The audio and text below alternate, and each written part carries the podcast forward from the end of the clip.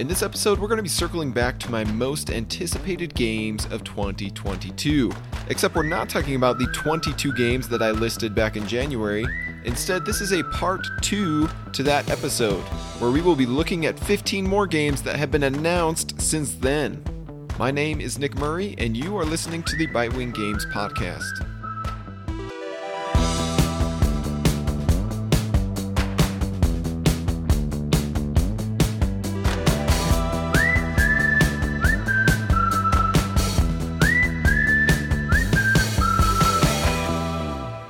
Like to start off the year discussing my most anticipated upcoming board games. It's an exciting way to get the hype train rolling as we look forward to the most promising designs hitting the market.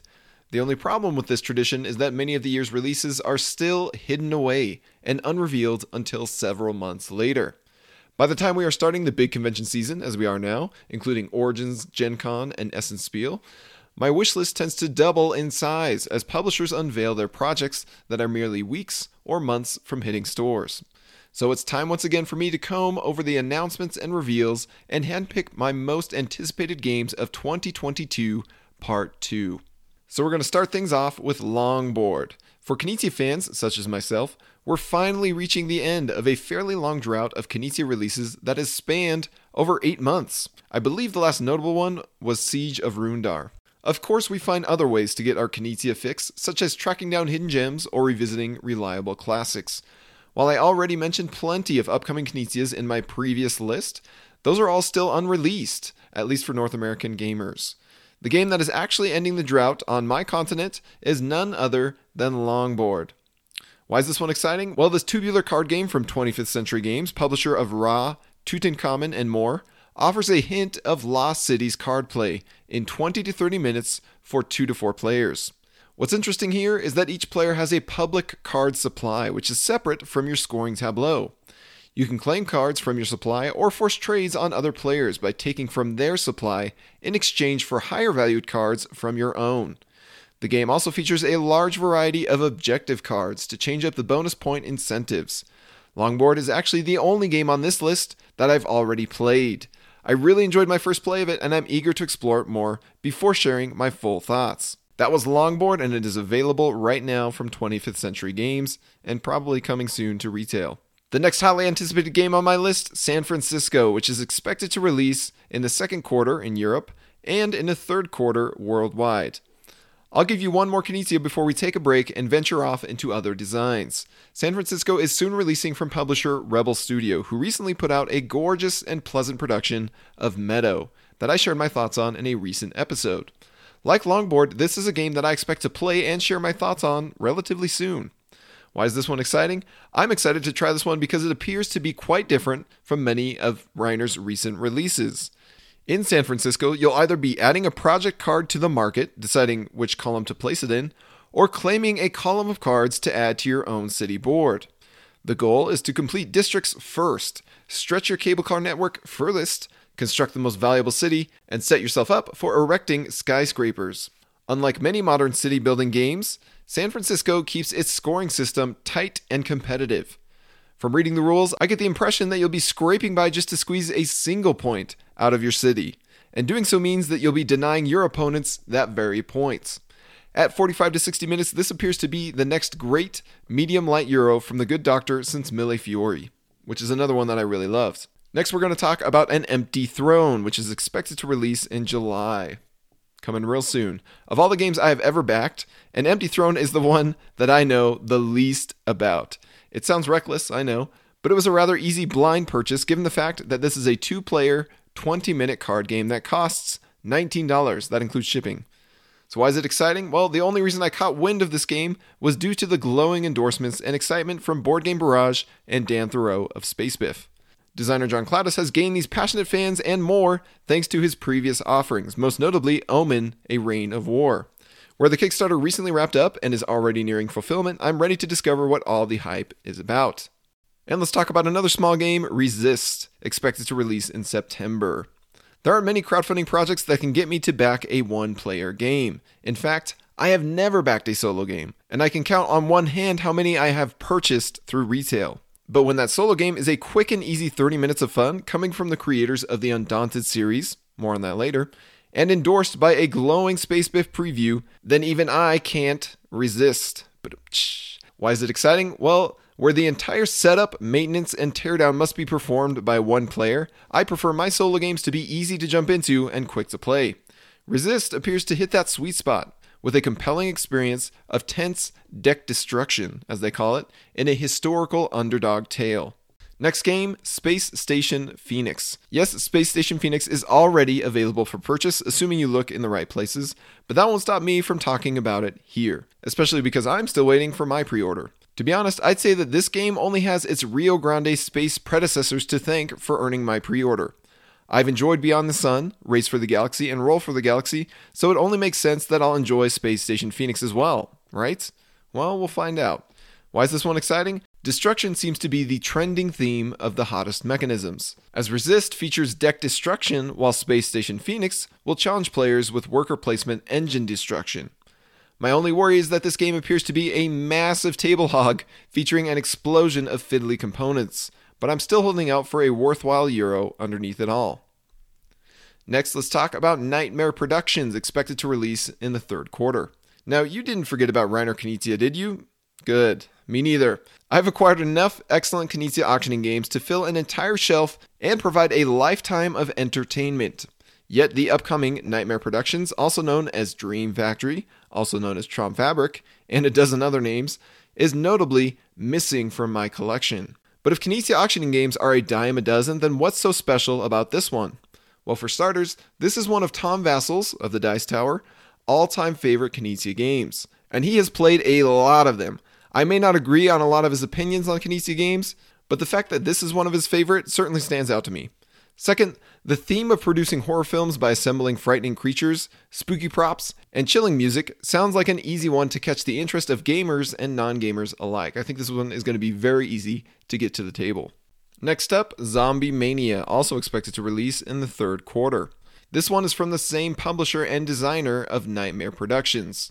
Zombie Mania is actually an updated production of a zombie fighting push your luck design that has been around for several years. So why am I excited about this? Well, although the older game has middling ratings on BoardGameGeek.com, it seems that very few people have even played it. From my experience, even the simplest of Knizia Dice games tend to offer clever wrinkles within their gameplay, so I'm willing to give this one the benefit of the doubt. Next up, Terra Nova, expected to release in the fourth quarter of this year. Let's jump back to the opposite end of the gaming spectrum with a hotly anticipated Euro from Kosmos and Capstone Games. Terra Nova promises to be a streamlined version of the highly regarded Terra Mystica. Why is that exciting? I am all for games that try to lower the barrier to entry and trim down on playing time. I actually owned Terra Mystica for a few solid months, but I never managed to play it because I couldn't get the stars to align by mustering the energy from myself to learn the game and finding gaming friends who were willing to give it a go. With Terra Nova, it looks like I'll finally get to dive into this popular system. Next game is Catherine, The Cities of the Tsarina. This one is expected to release in July. Now, similar to an Empty Throne, this one was mostly a gut feeling blind pre order that will be interesting to get to the table. I could see this game either feeling overwhelmingly generic or surprisingly clever. So, why is that exciting? Where it apparently plays in 30 to 45 minutes and provides a streamlined set of rules, it at least won't require too much time and energy for me to find out whether this Euro from Capstone Games is up my alley. Capstone tends to land with big hits far more than they miss, at least at my table, so I'm always interested to see what they are putting out next. Another hotly anticipated game, Starship Captains, releasing in the fourth quarter of this year. Starship Captains has big shoes to fill considering it's the next big release from publisher CGE following the mega hit Lost Ruins of Arnak. While I always appreciate CGE's productions, I found the gameplay of Arnak to be fine, but largely forgettable. So why am I even excited about Starship Captains?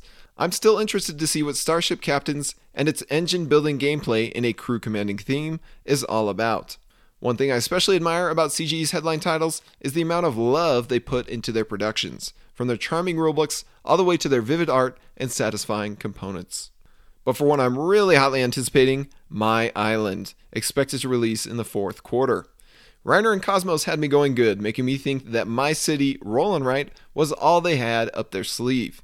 It turns out that they were still sitting on their biggest surprise My Island, the big box standalone sequel to My City featuring hexagonal polyomino tiles. I should have seen this one coming, seeing how Reiner has a history of experimenting with squares versus hexes in his classic games. Between Tigris and Euphrates and Yellow and Yangtze, or Ingenious and Axio, he's done this before. So why am I excited for my island? Well, my city has gotten endless heaps of praise from Bitewing Games for being an addictive, approachable, and tense legacy polyomino game perfect for my wife and I. Apparently, the 24 episodes from that game wasn't enough space for Dr. Knizia to flex his design chops, so now he plans to treat us with another spatial puzzle feast.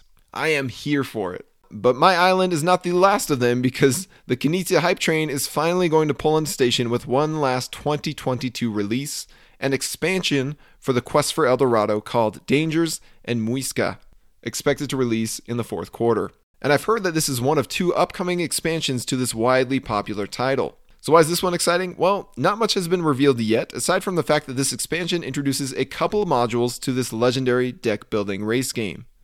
The first being dangers, including crocodiles, rapids, and temples with keys, and a mysterious Muisca tribe who is trying to help you find El Dorado, apparently. The only problem is that the quest for El Dorado has been split off into two different art styles by various publishers, and the North American publisher, Ravensburger, seems to be dragging their feet in joining the Vincent Dutrait train or even announcing this expansion for North American gamers. What gives, Ravensburger? Are you telling me you'd rather be publishing the Great British Baking Show game? No biggie. I mean, it's not like the entire industry considers The Quest for El Dorado among your top three games out of the hundreds you've ever published. Anyway, let's talk about another game, Undaunted Stalingrad, expected to release in the fourth quarter of this year. It's mightily impressive to see the designers of Undaunted crank out expansions and sequels faster than I can play through all the scenarios. While I may wait a while to pick up this one after its release, I never fail to enjoy a play of Undaunted. Why is this one exciting? Well, Stalingrad appears to be their most ambitious release yet, thanks to the massive amount of cards, tiles, and notably, branching scenarios.